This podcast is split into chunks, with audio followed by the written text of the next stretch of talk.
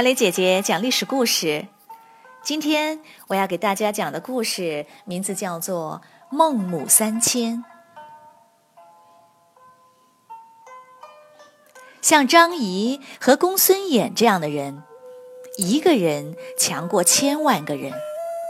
一发怒，诸侯都害怕，天下局势被他们所左右。哪一个人不希望自己有这么强大的影响力呢？那么，我们应该向这两个人学习吗？在那个时候，也有人这么问。有个叫孟子的人回答说：“这两个人虽然能力很强，却只会顺从国君的意思，而不管做的事是否正确。”这样的人怎么能作为榜样呢？孟子接着说：“所谓正确的事，就是给更多人带来利益的事，也叫做义。坚持做对大家有益的事，而不受富贵迷惑，不因贫困改变，不向威胁屈服，这样的人才是大家的榜样。”这个孟子的见识真是不同凡响，令人刮目相看。他有这样的才能，他的妈妈功不可没。孟子生在邹国，很小的时候父亲就去世了，他和妈妈生活在一起。他的家住得很偏僻。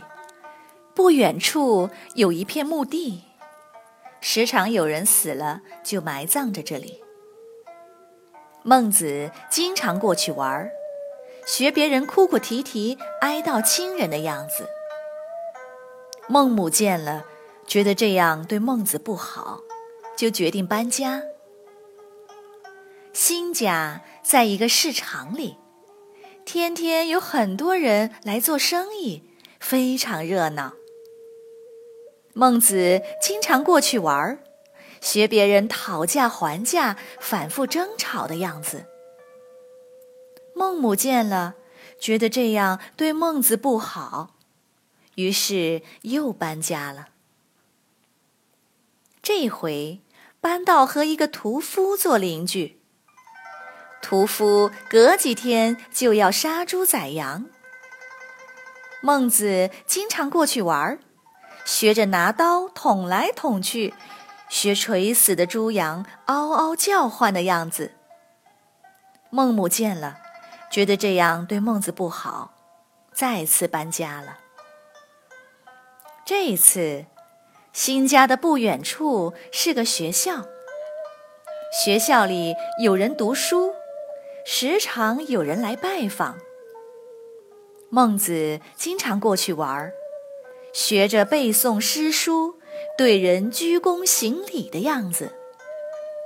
孟母见了，觉得这样对孟子挺好的，就定居下来，不再搬家了。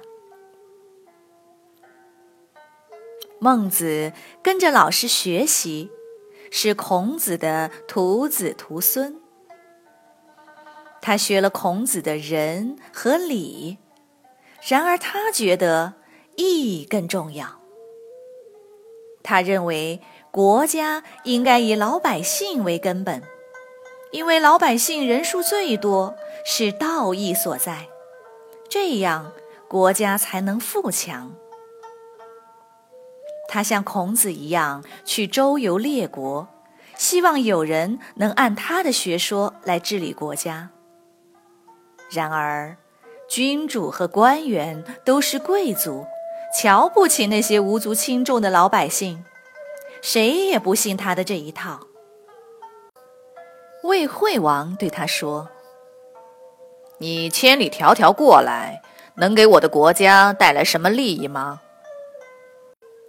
孟子说：“你不要一上来就讲利益，你要你的国家利益，官员要家族利益，百姓要个人利益。”大家为了利益就会你争我夺，国家还能安定吗？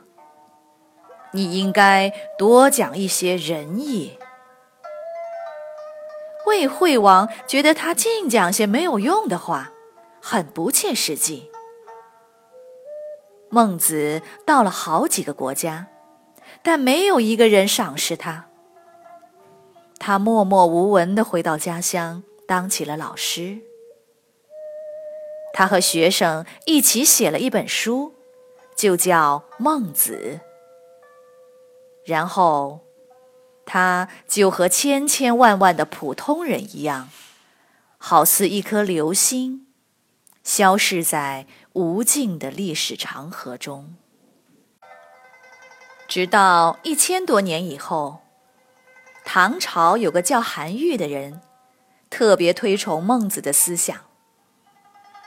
孟子才突然被重视起来，然后地位不断上升，和孔子并称为孔孟，成为中国人心目中的圣人。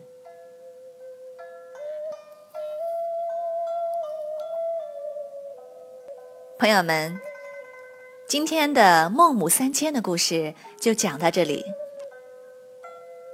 如果你是孟子的妈妈，你觉得住在墓地旁、市场里、屠夫的隔壁，对孟子会有什么样的影响呢？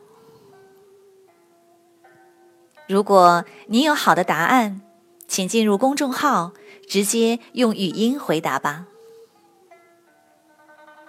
朋友们，谢谢您的收听，再见。